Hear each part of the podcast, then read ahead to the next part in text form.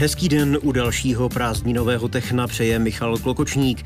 V pravidelném čase nabízím přehled vybraných zajímavostí ze světa vědy a techniky. Pokud vás zajímají vesmírné projekty, lékařské nebo archeologické objevy, jste s námi správně. Tady je naše nabídka. Techno. Trosky čínské rakety vstoupí do zemské atmosféry pravděpodobně už o tomto víkendu. Rusko zůstane podle NASA na mezinárodní vesmírné stanici až do roku dva tisíce dvacet osm. Obří masožravec Gorgosaurus se na aukci prodal za víc než šest milionů dolarů. Čtvrtý člověk v historii se patrně vyléčil z H I V díky transplantaci kostní dřeně. Psi podle nové studie instinktivně poznají, zda jsou k nim lidé laskaví. Tyto i další zajímavosti v magazínu Techno.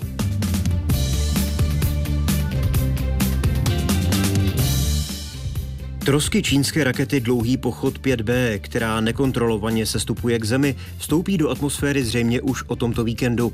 Vláda v Pekingu uvedla, že bude situaci pozorně sledovat, trosky ale podle ní představují jen minimální riziko. Podle agentury Evropské unie pro bezpečnost letectví by trosky mohly zasáhnout vzdušný prostor nad jižní Evropou. Raketu Dlouhý pochod pět bé vypustila Čína v neděli, aby dopravila na nově budovanou čínskou vesmírnou stanici laboratorní modul. Byl to třetí let nejsilnější čínské rakety od premiérového startu v roce dva tisíce dvacet. Podle expertů je pravděpodobné, že se tento obří kus vesmírného odpadu v atmosféře rozpadne a z větší části shoří.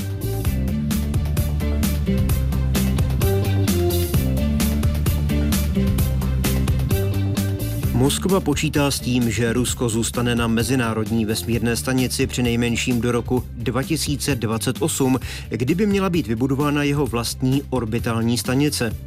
Agentura Roskosmos přitom v pondělí oznámila, že Země se z mezinárodního projektu I S S stáhne už po roce dva tisíce dvacet čtyři.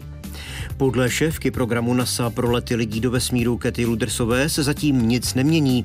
Bílý dům a americká vesmírná agentura NASA v úterý uvedly, že oficiální zprávu o ruském odstoupení od mezinárodního projektu neobdrželi.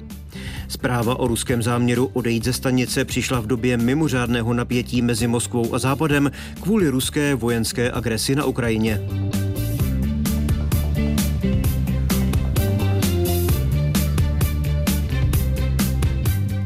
Kompletní fosílie obřího masožravého Gorgosaura se v New Yorku prodala za víc než šest milionů dolarů, tedy zhruba sto čtyřicet pět milionů korun.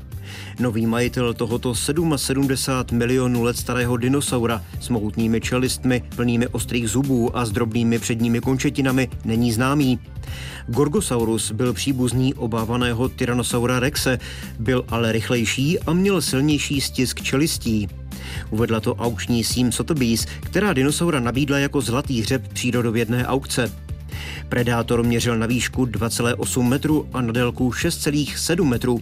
V období pozdní křídy žil na území dnešních Spojených států a také Kanady.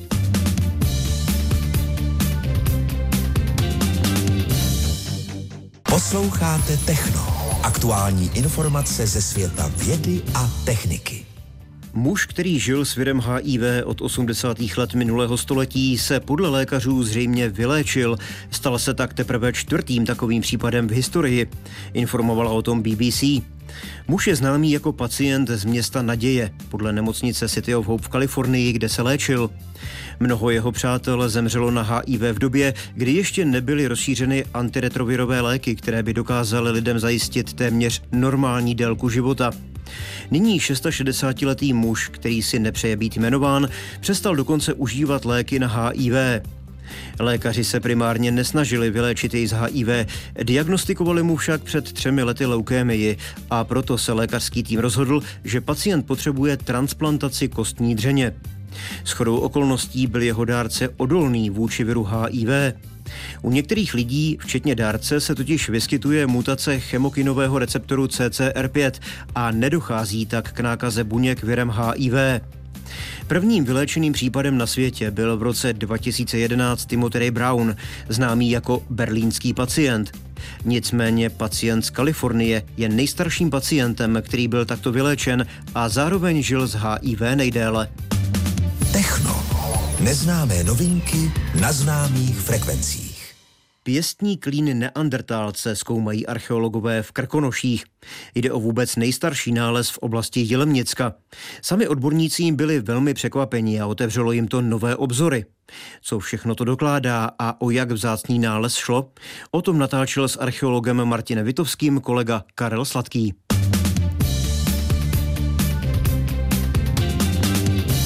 Archeolog Krkonošského muzea v Jilemnici. Martine, vy jste měli v poslední době velmi zajímavé nálezy na Jilemnicku, které překvapily i vás. O co šlo? Jeden z nejstarších nálezů z Jilemnicka, jednalo se o nález pěstního klínu. Nedaleko Jilemnice u osady Javorek ve vyschlém korytě. No a nálezce jmenoval se pan Janouch.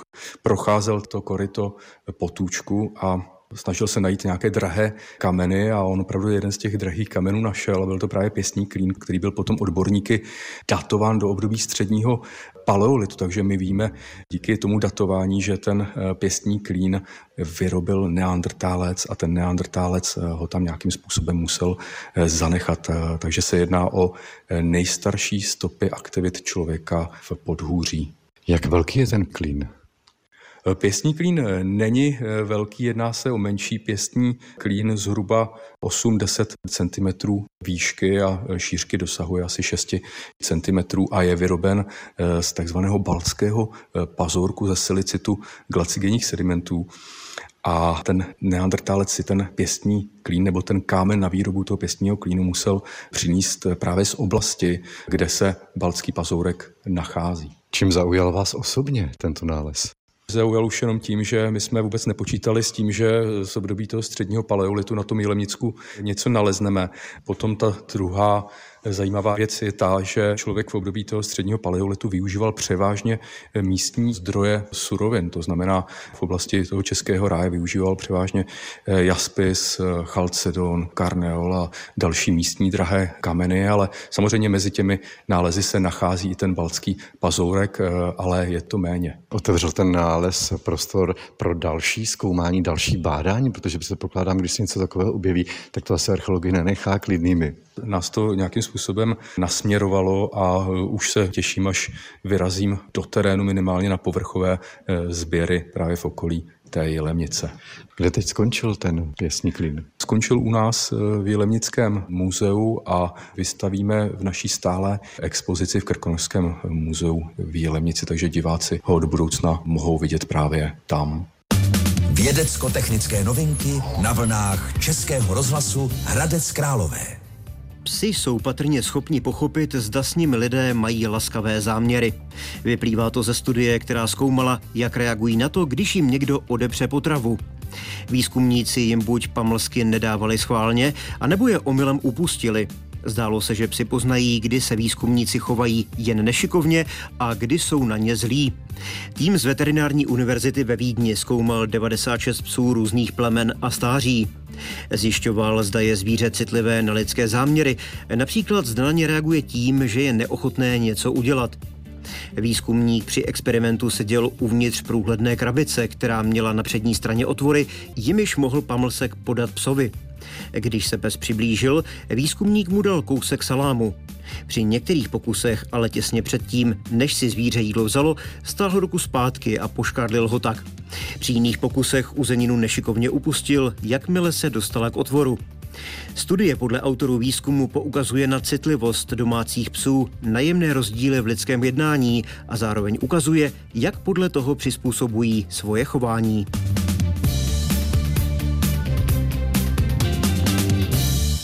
Ze scénáře Techna je to vše. Další vědecko-technické zajímavosti vám nabídneme zase za týden.